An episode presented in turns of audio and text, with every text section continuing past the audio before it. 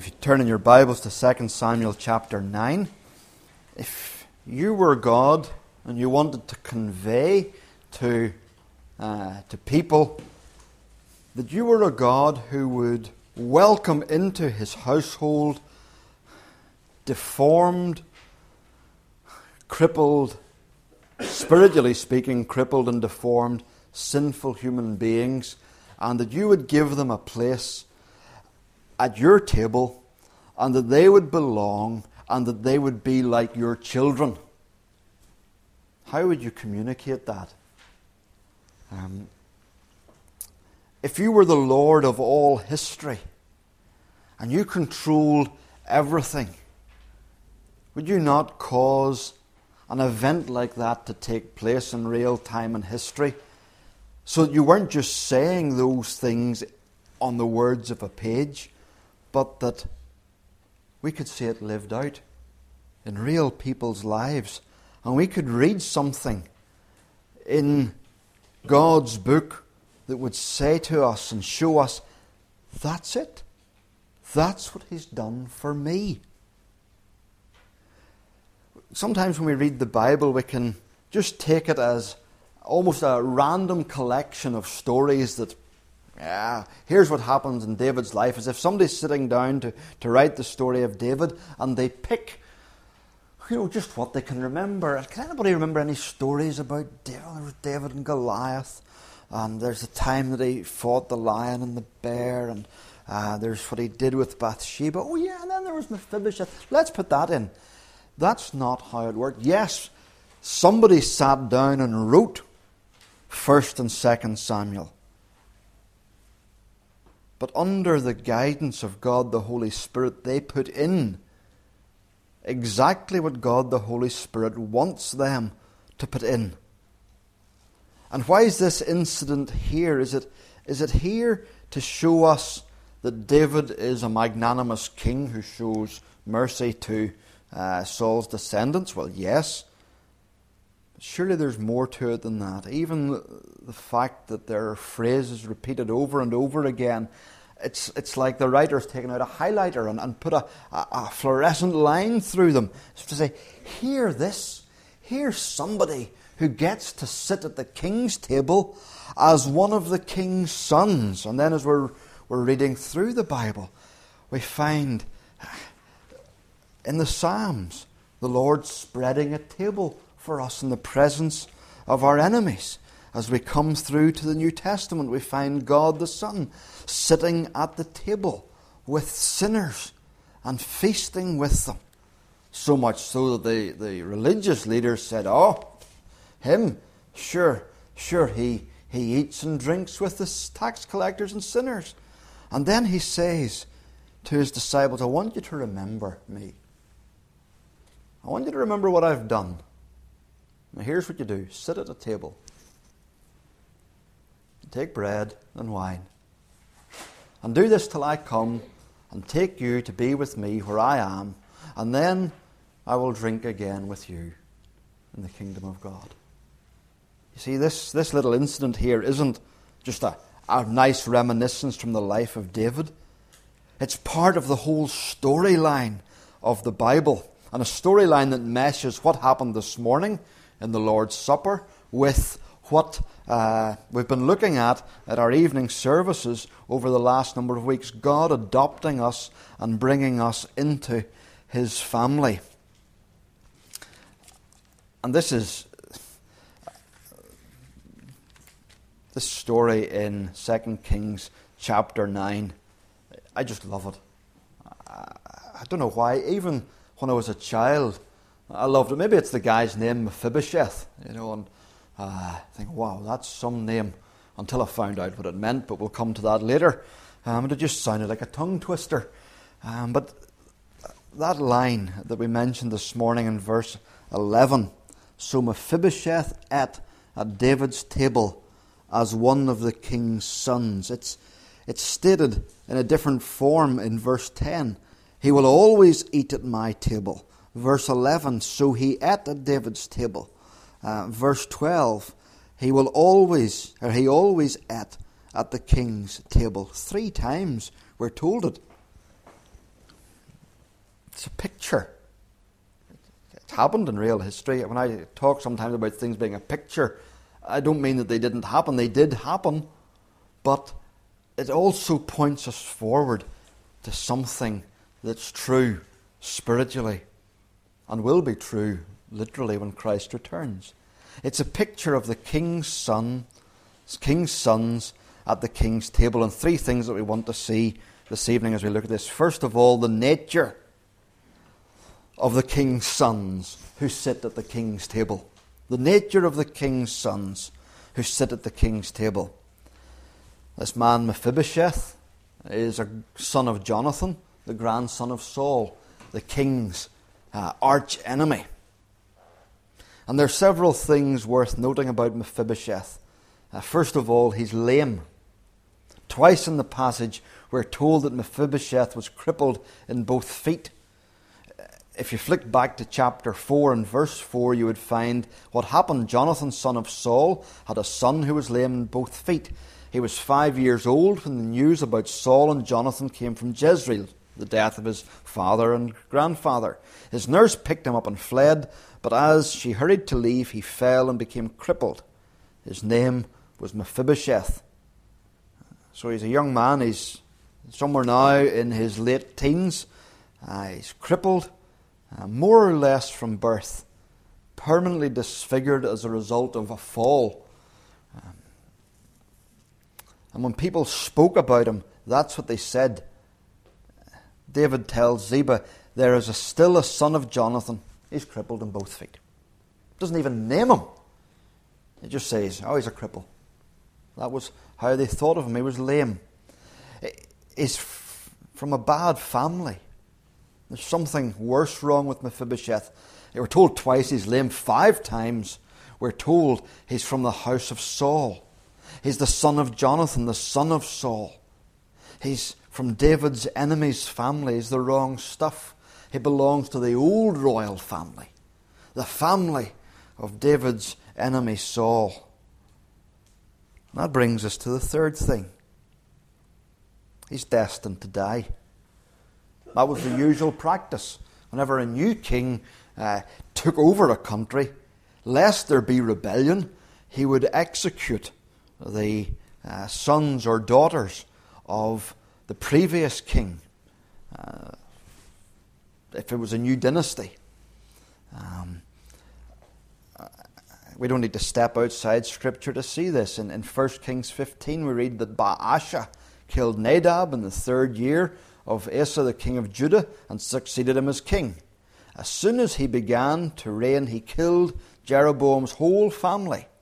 He did not leave Jeroboam anyone that breathed, but destroyed them all. That was normal procedure. Wrong, immoral, ungodly, um, but normal procedure. And in fact, um, Ishbosheth, Mephibosheth's uncle, who had been ruling, had already been killed by one of David's men, although David uh, is outraged at this and the man is punished. Uh, this wouldn't have been David's practice, but Mephibosheth isn't to know that. And he's staring at the hangman's noose as far as he's concerned. He feels doomed to die. And there's nothing he can do. He can't flee. He can't take up the sword and march against David. Who's going to rally to the cause of some helpless cripple? And there's nothing he can do in the face of a triumphant king. And he's got nothing to offer. Verse 7, we see that he has no property. He's nowhere of his own to live. He stays with someone called Machir. And Mephibosheth has nothing to offer the king. He couldn't appease him in any way. His very name means a shameful thing, a thing of shame. Imagine being called that. A thing of shame. Uh, maybe it had been changed after uh, he was dropped. Um, an embarrassment.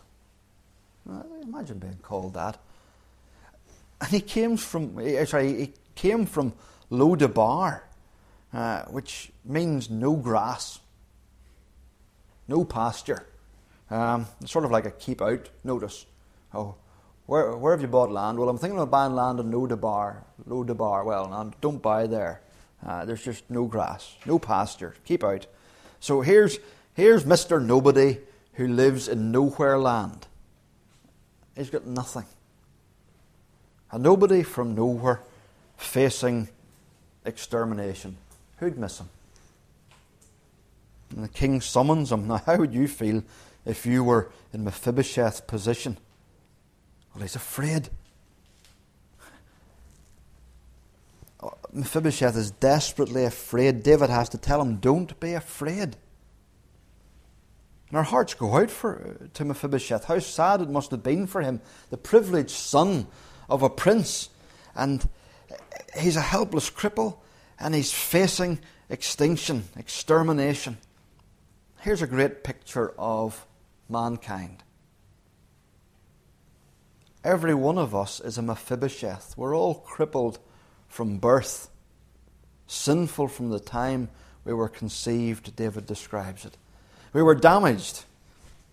I don't want to make too much of this, but play on words. We were damaged by a fall. Adam and Eve, when they, they fell in Eden, that damaged us. We're damaged goods. We're from a bad family. We're from the family line of Adam. We're all destined to die because in Adam, Paul says, all die. And we're unable to help ourselves. And we're all, as it were, a thing of shame.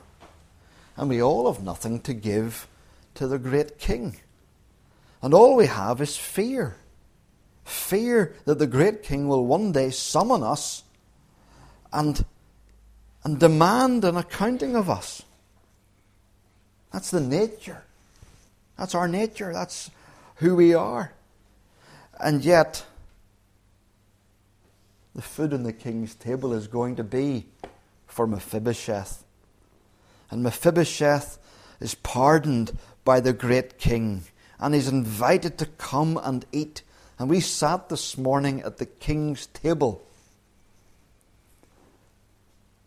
The same way Mephibosheth sat at the king's table. And the king's table is for those who've been pardoned, who have come humbly before the king and we've got nothing to offer and we can't help ourselves. But we get to sit at the king's table.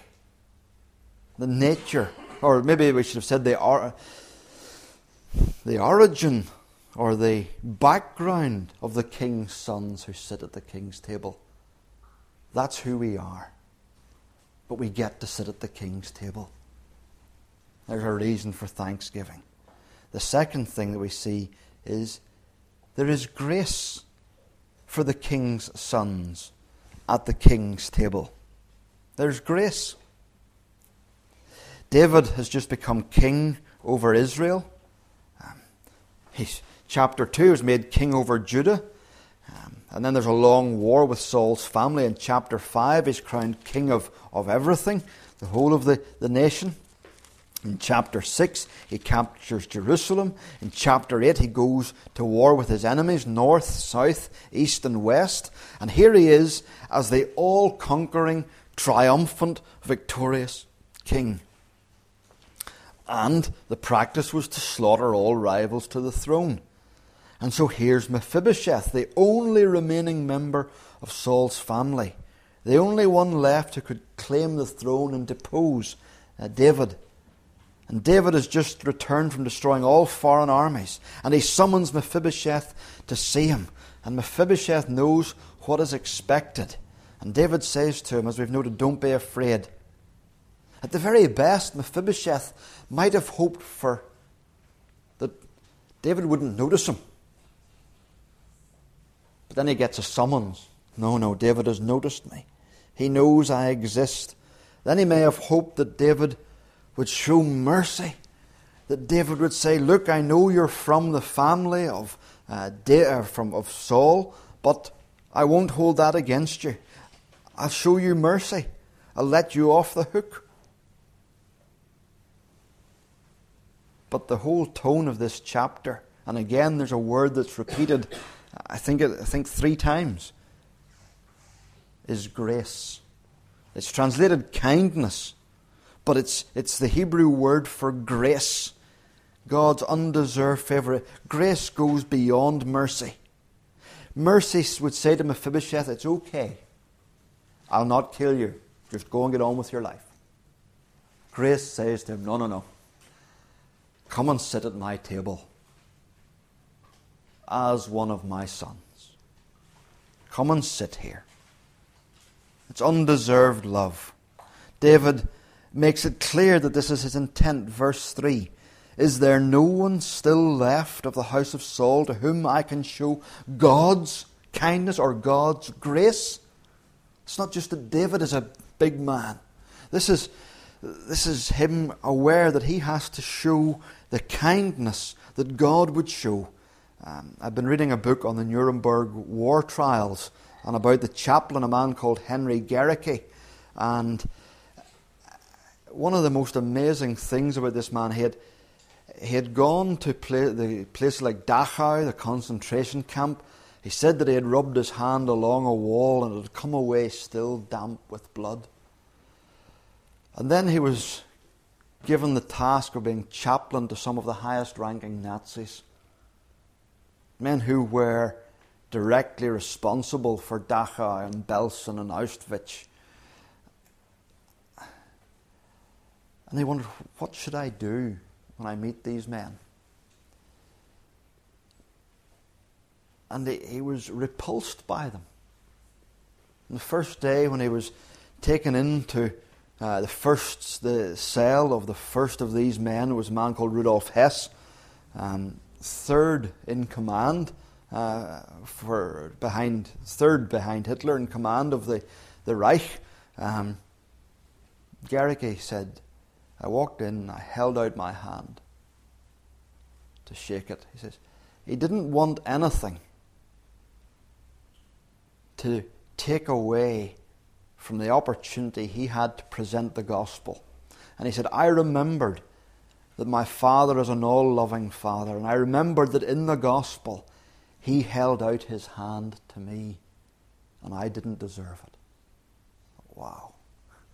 That's what David does here.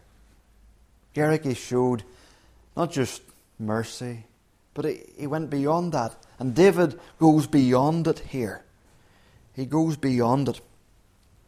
In verse 7, when he meets Mephibosheth, he tells him, I will surely show you kindness. I will surely show you grace. He doesn't let Mephibosheth just out of the hangman's noose. He brings him to the table and provides for him there. And we might be cynical and say, I just wants to keep an eye on this fella and see where he's at and know just where he is. But that's not the tone of the chapter. And the, the, tone of the chapter is grace, grace, grace, as one of the king's sons, as one of the king's sons.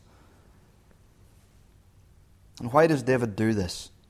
It's because he's bound by a covenant, a promise that he made 20 years previous, before Mephibosheth was born, to his father Jonathan, to Mephibosheth's father Jonathan. 1 Samuel 20, verse 14. Jonathan asks, Show me unfailing kindness like that of the Lord. Show me unfailing kindness like that of the Lord, so that I may not be killed. And do not ever cut off your kindness from my family, not even when the Lord has cut off every one of David's enemies from the face of the earth. So Jonathan made a covenant with the house of David. And in chapter 8, God has cut off all of David's enemies from the face of the earth. And now David goes looking to keep his promise. And so we have grace and mercy shown to Mephibosheth because of a promise made before he was even born. And here's a mirror of God's grace to us as the king's sons and daughters. David took the initiative. Verse 1 He asked.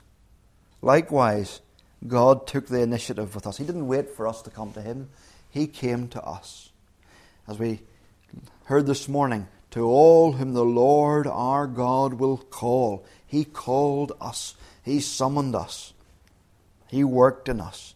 And David acted on the basis of a covenant made with Jonathan before Mephibosheth was born. And God acts on the basis of a covenant made between the Father and the Son before the world was even made.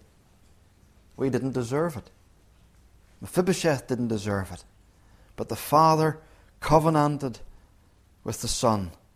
The, the Son and the Father would pour out mercy and grace on us. David even compelled Mephibosheth to come. And likewise, God compels us to come. He stirred our hearts into love for Him while we were dead in our trespasses and sins. Mephibosheth is brought to the table not because of anything in himself, but simply because the king is gracious. And we've come to the table. Here's the grace that the king's sons discover as they sit at the king's table. Here is the overflowing generosity of the king to cripples like us. This is our God. This is why David acts like this. Is there anyone that I can show the Lord's kindness to? He gets what God the Father is like and he, he acts that way. And the Holy Spirit records it here because he wants us to get what God the Father is like. So we've had the, the, the background of the sons who sit at the king's table, the grace that the sons who sit at the king's table enjoy, and the promises that belong to the sons who sit at the king's table. The promises is the third thing. The promises, more promises. We had promises this morning, more this evening. Verse 7 is the, the heart of the chapter. Do not be afraid, for I will surely show you kindness for the sake of your father Jonathan. I will restore to you all the land that belonged to your grandfather Saul, and you will always eat at my table. In fact, it's four times. I missed Four times it's underlined that he eats at the king's table. Um, three promises here a promise of protection. A promise of protection. Don't be afraid, David said to him. Don't be afraid. I will surely show you grace for the sake of your father Jonathan. Mephibosheth stands before the king as the sole survivor of a doomed regime. And yet, instead of ordering his execution, David says, Don't be afraid.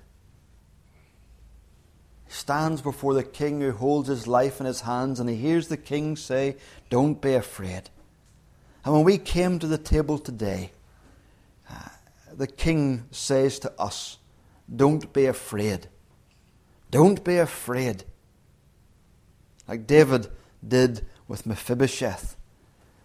We don't need to fear being in the king's presence. The king says to, said to us today, Come and sit at my table. It's okay. It's okay. You don't need to fear. And we know even better than Mephibosheth because we can see why we don't need to fear. Because our sins have been dealt with. There's a price has been paid for our forgiveness. When Mephibosheth came to the king's table, he was reminded that he was under the king's protection. Nobody could harm him now. His, great, his greatest threat had been King David. But now he's safe because David has welcomed him to his table. And our greatest threat was God. We had to stand before him. But now we've come before him and he said, I've forgiven you. I've cancelled your debts. Sit at my table and eat. A promise of protection. There's a promise of provision. I will restore to you all the land that belonged to your grandfather Saul, and you will always eat. So, Mr. Nobody, who didn't even have a place, is given a place. And it's, it's, it's not just rubbish land, it's the land that had belonged to his grandfather Saul. And David restores the land to him. He gave back what belonged to Saul's family, and he commands Ziba and his servants to work the land. And he provides an income then for Mephibosheth. And he provides a place at his table, and he provides food to eat. Four times in the passage. Mephibosheth was to come and eat. He wasn't to be in his own. He was to come and eat from a full table, not just any table. He was to come and eat from a king's table. Imagine what the food's like at the king's table. And he's to come and to sit. He's not to sit in nowhere land uh, on his own and, you know, just all miserable and abandoned. David says, I want you to sit at my table and eat my food with my sons like a prince. Not on your own, but with my family. And that's what God says to us. The lonely find a family in God's family. We find brothers and sisters in Christ. This is what it is to be adopted into God's family. Our Father the King says, Sit at my table. I'll provide for you. Come and sit with my people. Not just at the Lord's table, but every week and throughout the week. Know that you have got these people as your people. Mephibosheth is never again going to be hungry or lonely or poor. And as we look at David's provision and see how abundant it is, he not only spares his life, but he heaps goodness on him. We see something of what God does for us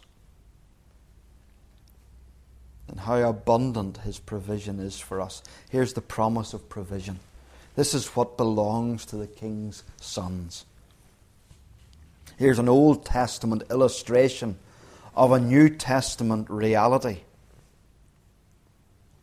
As we come to the King's table today, we're reminded of so many things. We're reminded of the provision that's been made for us, that our sins have been forgiven, that forgiveness has been purchased. We're reminded of the food that God gives us to strengthen our souls. We're reminded of the the promise that one day we will sit in the kingdom of heaven with all of God's people, that Christ is coming back, and that everything will be made new, and that we have an inheritance that will never perish, spoil, or fade. A promise of provision. And then, thirdly, a promise of position. There's protection, there's provision, and there's position. You will always eat at my table. Not just the day he's in Jerusalem. Come and join with us today. Wow, what a privilege. What a story to go back and tell, I ate at the king's table. No, he isn't going back. He's not going back to Lo-debar, to no grass, to no pasture. He's going to live in the palace in Jerusalem and eat at the king's table. This is his position. Mephibosheth had been one of Saul's sons as it were, grandson, but one of Saul's sons.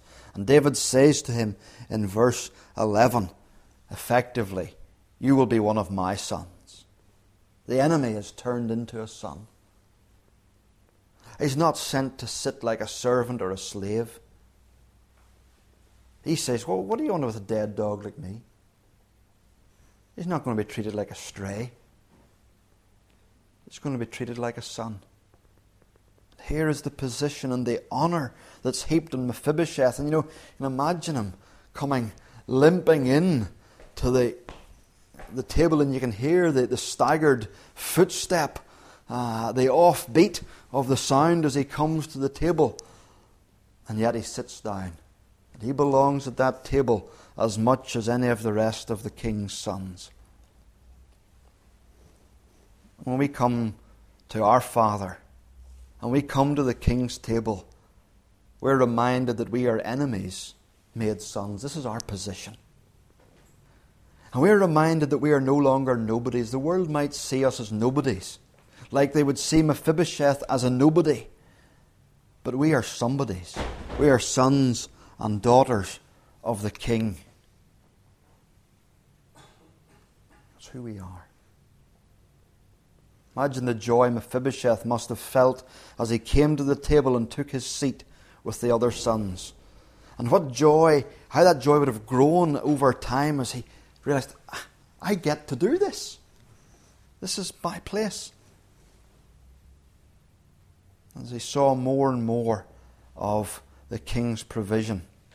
And so, as we look at Mephibosheth, we're reminded of these three promises that belong to us as children of God there's protection, there's provision, and there's position. Those are the promises that belong to the king's sons and daughters as they sit at the king's table. David said to Mephibosheth, Come and eat. And Christ has said to us, Come and eat, so that we can remember that we belong at this table. And if we, we sit at his table in this life, we will sit at his table in the life to come. The last verse is a helpful verse to finish with. Mephibosheth lived in Jerusalem because he always ate at the king's table. It seems a bit of a downer, doesn't it? A bit of a damper at the end. And he was crippled in both feet. He still had his problems. Life wasn't all rosy for him. He's treated as a son of the king. He's got all these privileges, but he still has problems. And the same's true for us. We still bear the scars of sin in our lives. We are, are lame, in a sense. We're not made sparklingly new yet. But like the lame in Scripture, we look forward to the day when, as Isaiah puts it, the lame will leap, leap like a deer. They will enter Zion with singing. Everlasting joy will crown their, their heads, and gladness and joy will overtake them, and sorrow and sighing will flee away. The day will come when we're made new and we're made perfect. And until that time, the King still says to us, flawed as we are, come and sit at my table. We may be Mephibosheths, but we are the king's Mephibosheth. And on the one hand, there's no reason why we should be at the table. It's beyond our understanding. And yet, on the other hand, we come to the table and we come continually to enjoy it because we're sons and daughters of the King of Kings. And he says, Sit at my table as one of my sons. Let's pray. Lord, we thank you for this beautiful jewel in the Old Testament that you crafted and placed, as it were, in the earth of history for us to find and to pull out of the ground of the Old Testament and to let the rays of the gospel shine on it and refract through it for us to see a splendour that is more apparent to us than perhaps was apparent to David. And we can see in this not just a beautiful incident from history, but a beautiful portrayal of what is true now, today, and what will be not history, but what will be our future for all eternity.